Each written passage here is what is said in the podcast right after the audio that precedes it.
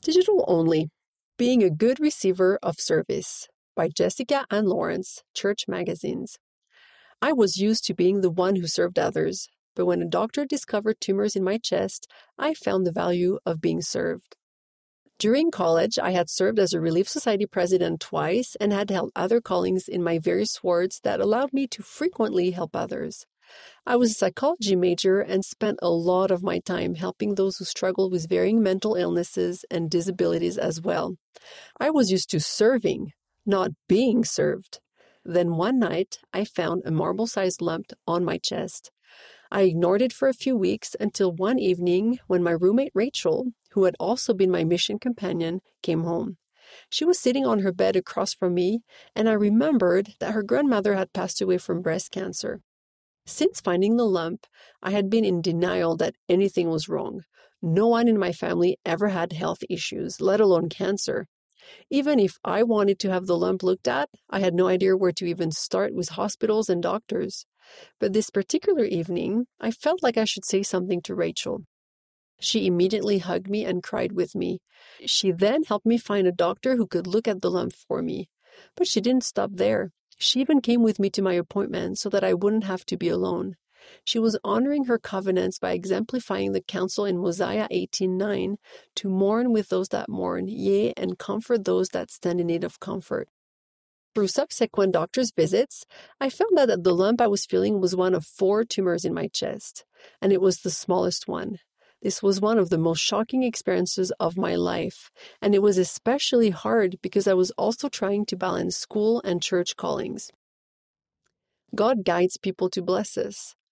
Although I found out later that the tumors were benign, I thought a lot about that experience and how much my friend had blessed me. She opened my eyes to the importance of allowing others to serve me. Elder Dieter F. Uchtdorf of the Quorum of the Twelve Apostles taught, We all know that it is more blessed to give than to receive. But I wonder if sometimes we disregard or even disparage the importance of being a good receiver. Sometimes people even get to the point where they can't receive a gift, or, for that matter, even a compliment without embarrassment or feelings of indebtedness. They mistakenly think that the only acceptable way to respond to receiving a gift is by giving back something of even greater value. During my calling in the church and my studies in psychology, I was able to grow significantly because other people allowed me to serve them. Had any of these people I was asked to serve denied me that opportunity, those experiences would not have allowed me to become more like my Savior by serving in His name. My experience with tumors helped me see that the reverse is also true. By denying other people from serving me, I was not allowing them to grow in the ways I had when others let me serve them. I was also missing out on sacred opportunities to draw closer to them and to Christ. As Elder Uchtdorf said, when we are good and grateful receivers, we open a door to deepen our relationship with the giver of the gift.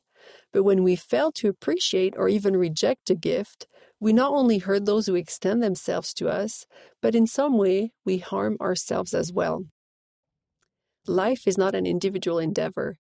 God didn't intend for us to walk the covenant path alone, just as He did not intend for me to figure out my tumors on my own. Sometimes we are the ones who give, but God also intended for us to be the recipients of love and service. The Savior himself set the example for us in this. I no longer tell people no when they want to make me cookies during a stressful exam or when they offer to buy me lunch if I've had a bad day. I no longer tell my ministering sisters and brothers that I don't need anything from them.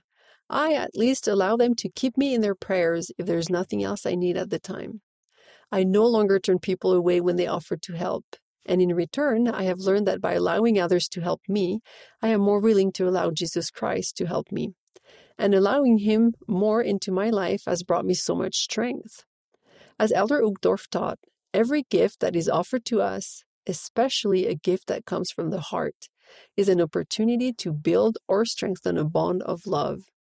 That is true with our loved ones and even those we don't know well, and it is true with Heavenly Father and Jesus Christ.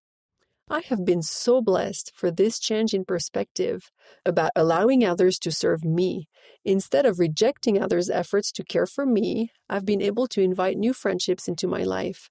including a deeper relationship with my Savior, as I have allowed myself to be a receiver of service and not just a giver. Part of our very nature. The gospel plan requires giving and receiving. Faith alone is not enough. We need works to serve and to be served. We can't do it alone. Why then do many of us go it alone and deny those who love us most the joy and blessings which come from sharing? When you attempt to live life's experiences alone, you're not being true to yourself, nor to your basic mission in life. Individuals in difficulty often say, I'll do it alone. Leave me alone. I don't need you. I can take care of myself. It has been said that no one is so rich that he does not need another's help. No one so poor as not to be useful in some way to his fellow men.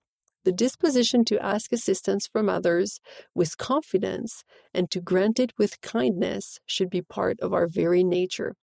Elder Robert D. Hales of the Quorum of the Twelve Apostles.